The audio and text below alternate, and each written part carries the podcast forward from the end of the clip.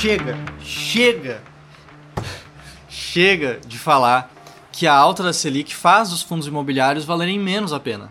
Essa é talvez a noção mais errada que é difundida sobre os fundos imobiliários. Porque onde quer que você olhe tem gente falando sobre isso e uma hora cansa, não é mesmo? E é justamente sobre isso que eu vou falar no vídeo de hoje. E eu vou te mostrar também com cinco motivos lógicos que não tem porque você fugir dos fundos imobiliários, zerar todas as suas posições só porque a Selic está subindo. Beleza? Então vamos direto pro conteúdo aqui, porque hoje o assunto é bem importante.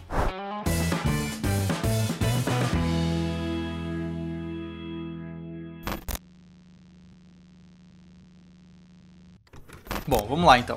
O que significa a alta da taxa Selic de verdade? Primeiro vamos entender o que é a taxa Selic aqui no Brasil. A taxa Selic nada mais é do que a taxa básica de juros da economia brasileira como um todo. E por isso que ela representa o retorno do ativo com menor risco disponível no mercado hoje, que é justamente os títulos do Tesouro Selic. Além disso, a Selic também serve como um parâmetro para renda fixa de modo geral, né?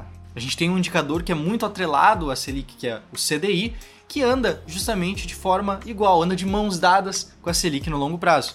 E esses indicadores, eles ditam a rentabilidade da poupança, dos CDBs, LCIs, LCAs e muitos outros.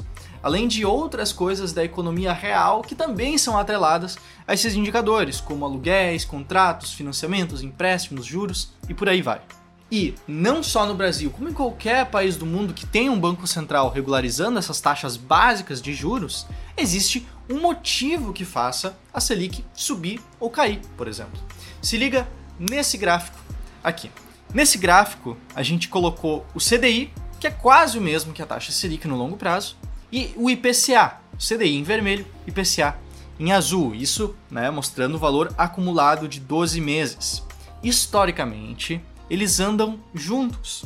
Como a gente pode ver, quando um cai, o outro cai, quando o outro sobe, o outro sobe, claro, em proporções diferentes, mas eles andam juntos. Até porque a taxa Selic é justamente um dos mecanismos monetários para controlar a inflação no país. Tá certo? Por quê? Porque se a inflação é o excesso do dinheiro em circulação, a taxa Selic é então um prêmio para você emprestar o seu dinheiro para o governo, emprestar, colocar em Tesouro Selic, colocar em títulos de renda fixa, para você guardar o seu dinheiro, para você tirar esse dinheiro de circulação. Com isso, diminuindo a inflação do país. Isso é claro, de uma forma super resumida, né? E essa alta da inflação que a gente sabe que está acontecendo nos últimos tempos, acho que isso nem precisa explicar, tanto em indicadores como IPCA, que é o índice de preços ao consumidor amplo, que é o nosso principal indicador de inflação aqui no Brasil e que é o indicador que a taxa Selic é usada para controlar, como também o IGPM, que é um indicador comumente usado aqui no Brasil para reajustar contratos de aluguel, por exemplo, que é o índice geral de preços de mercado, ambos esses indicadores eles têm subido bastante. E por isso que a Selic está subindo cada vez mais. Por isso que toda vez que tem uma nova reunião do Copom que define qual é a taxa Selic meta, essa taxa vem aumentando. E as perspectivas futuras também, as expectativas futuras dessa taxa, também estão cada vez maiores e cada vez mais a perspectiva é que elas continuem subindo. Se liga nessa tabela aqui do Boletim Focus. O Boletim Focus é uma de forma super resumida, tá? É uma média de vários economistas que mandam as suas previsões e o Boletim Focus organiza e apresenta essas previsões. E aqui a gente consegue ver que a expectativa é de a gente finalizar o ano de 2021 com uma taxa Selic de 7,5% ao ano. Me diz aí, você sabe quanto vale a Selic hoje? Você espera que vai subir até 7,5% ao ano até o final do ano? Coloca aqui embaixo nos comentários que a gente vai conversar um pouco mais sobre isso ainda. Mas vamos lá. Tendo dito tudo isso. Beleza, entendi. A taxa Selic serve para controlar a inflação, então se a Selic sobe é porque a inflação subiu e a gente quer que a inflação esteja em um patamar controlado. Mas por que, que os investidores, em geral, eles acreditam que a alta da Selic faz esses ativos de risco valerem menos a pena? Ativos de risco como, por exemplo, os fundos imobiliários? E de forma geral, é muito simples. Como eu disse, fundos imobiliários são ativos de risco. São renda variável. Eles não têm retorno garantido. Eles variam justamente de acordo com a expectativa do mercado. Eles podem, no curto prazo, subir ou cair. Tá tudo bem, a gente entende isso. Já os títulos de renda fixa atrelados à taxa Selic, por exemplo, atrelados ao CDI, são renda fixa, são um retorno ali entre algumas aspas, um retorno garantido, um retorno contratualizado. Quando você compra um título de renda fixa, você está atrelando a rentabilidade desse título a algum indicador específico. Por exemplo, ah, eu comprei um CDB que é 115% do CDI. Então, até o vencimento desse CDB, você vai receber 115% do CDI, a não ser que dê alguma coisa errada ali com o banco que emitiu, mas isso é outra história, beleza?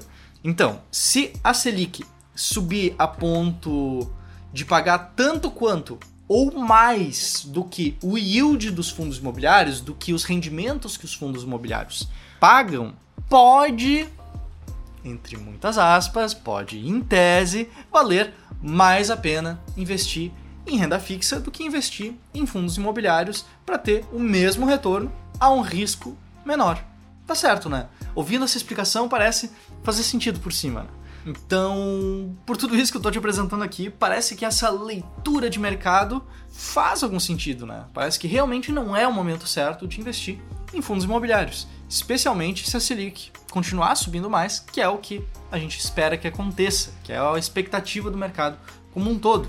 Só que é justamente aqui que eu vou entrar para te mostrar cinco pontos principais que eu simplesmente não acredito nessa grande tese do mercado. Vamos lá. Primeiro ponto é o seguinte: os fundos imobiliários, eles sempre, tanto em momentos de alta da Selic, tanto em momentos de queda da Selic, apresentaram um prêmio em cima da renda fixa, em cima da rentabilidade da renda fixa. E com prêmio, eu quero dizer uma diferença entre o yield dos fundos imobiliários em geral, nesse gráfico aqui que está aparecendo na tela, o dividend yield do IFIX, frente a um título de inflação longa que seria similar ao esperado pelos fundos imobiliários. Por exemplo, a gente consegue observar desse, a gente consegue observar nesse gráfico da Hedge Investments e do Valor Data que o dividend yield dos fundos imobiliários sempre foi em média 3,1 pontos percentuais maior do que a rentabilidade dos títulos de inflação, das NTNBs que a gente chama aqui no mercado financeiro. São essas NTNBs são um título híbrido do governo que paga uma parte pré-fixada além da parte da inflação. Resumidamente, se você já entrou no site do Tesouro Direto, é aquele Tesouro IPCA mais tantos por cento, e que paga a inflação, IPCA, mais uma parte pré-fixada ao ano. E desde 2011, que é quando a gente tem os dados do IFIX, seja com juros altos, seja com juros baixos, os fundos imobiliários sempre pagaram a mais do que esses títulos de renda fixa de quem quer se blindar com segurança contra a inflação, por exemplo, que é a grande tese de investir nesses títulos de renda fixa atrelados à inflação. Ponto número dois que eu tenho para te mostrar aqui é que independente da taxa de juros, independente se estava alta ou se estava baixo, no longo prazo o IFIX venceu o CDI, venceu o investimento em renda fixa. Foi uma forma mais eficiente também, inclusive, de investir em imóveis aqui no Brasil nos últimos anos. E lembrando, é claro que o IFIX é a média do mercado. Então é possível que você tenha uma rentabilidade abaixo da média, mas é possível que também, seguindo uma estratégia clara, com critérios claros, você possa ter também uma rentabilidade acima da média. E aqui também é importante falar, nesse terceiro ponto que eu vou te trazer aqui, que os fundos imobiliários eles tendem a se valorizar no longo prazo por dois motivos diferentes. Né? Por, por quê? Porque por trás de fundos imobiliários a gente tem que entender o que, que tem. Né? Hoje a gente tem uma operação imobiliária representada pelos títulos de renda fixa atrelados ao mercado imobiliário, ou a gente tem imóveis de fato, um prédio comercial, um galpão logístico, um shopping ou algo do tipo. Então, dessa forma, a gente consegue ganhar dinheiro com fundos imobiliários de duas formas diferentes. Tanto com a valorização do imóvel que está por trás do fundo imobiliário, ou com a valorização da operação que está por trás do fundo imobiliário, como também com o recebimento de dividendos que esse imóvel vai pagando ao longo do tempo. E eu sei que você provavelmente gosta dos fundos imobiliários por causa dos dividendos que eles pagam, mas é também importante entender que existe um bom potencial de valorização em vários desses fundos imobiliários que a gente tem listados aqui no país. Isso aconteceu também com a minha estratégia para investir em fundos imobiliários, a estratégia Strength. Nesse gráfico que está aparecendo na tela agora, a gente consegue observar que desde o período que a gente consegue analisar, que os fundos imobiliários começam a ter mais liquidez, escolher fundos imobiliários baseado nesses dois pontos, tanto o recebimento de dividendos como a valorização das cotas, conseguiu trazer um ótimo resultado e bastante acima da média também. E aqui que eu preciso te lembrar que amanhã, dia 23 de agosto, às 8 da noite, às 20 horas, eu vou entrar ao vivo justamente para explicar no detalhe como que funciona essa estratégia e como que você pode encontrar boas oportunidades no mercado de fundos imobiliários, que eu aqui estou chamando de fundos imobiliários renegados, como que você encontrando essas boas oportunidades pode também potencialmente ter resultados acima da média. Vamos lá, amanhã, 23 de agosto, ao vivo. Vai ter um link aqui embaixo na descrição, no comentário fixado, para você se inscrever e eu te vejo lá. Mas vamos continuar aqui com o conteúdo do vídeo. O quarto ponto que eu tenho para te mostrar aqui é que os fundos imobiliários eles têm contratos justamente atrelados nesses dois indicadores, os, desses dois grandes indicadores que eu estou te mostrando aqui nesse vídeo, que é tanto a Selic como os indicadores de inflação. E a maior parte dos fundos imobiliários tem ou os imóveis com seus contratos de aluguel sendo reajustados pela inflação, ou as operações imobiliárias ajustadas a ou inflação ou indicadores de renda fixa, como a Selic, como o CDI.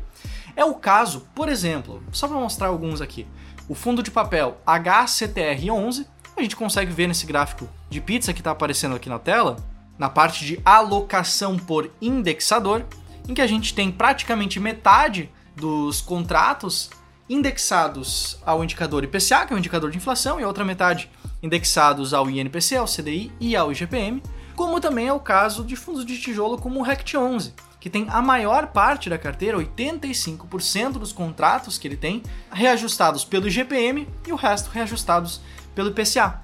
E a inflação e a Selic, consequentemente, naturalmente, já entram dentro do cálculo desses fundos imobiliários.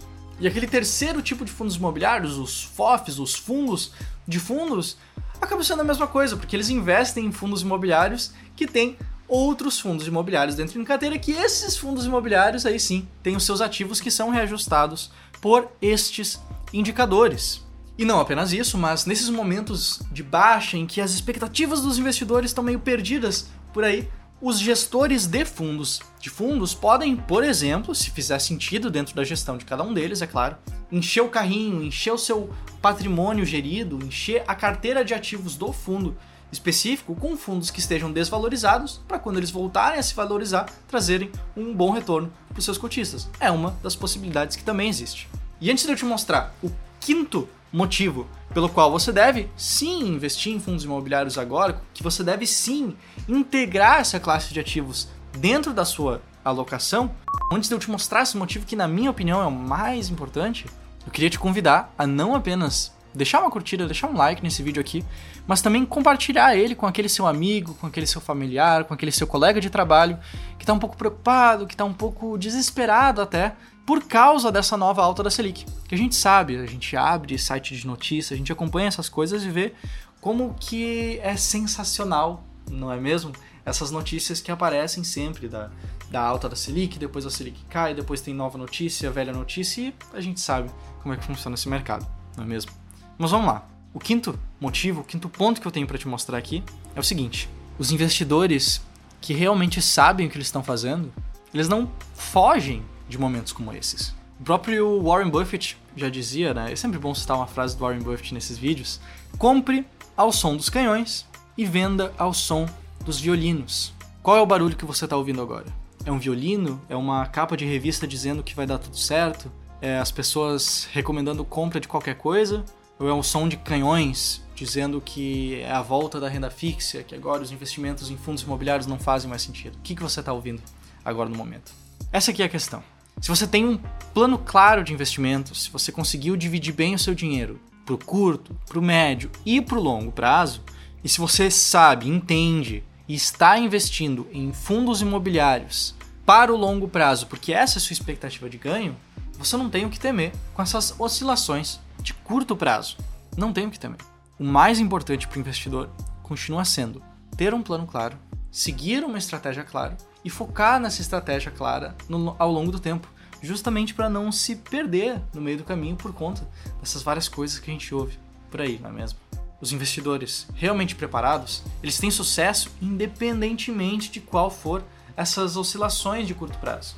E outra coisa, se toda hora que a Selic mudar um pouco, você ficar ali se coçando para mudar a sua carteira, para mudar a sua alocação, de trocar de renda variável para renda fixa, de renda fixa para renda variável, talvez seja a hora de você aprender um pouco mais sobre como os investimentos funcionam como um todo e também reavaliar qual é o seu perfil de risco e o que você espera dos seus investimentos.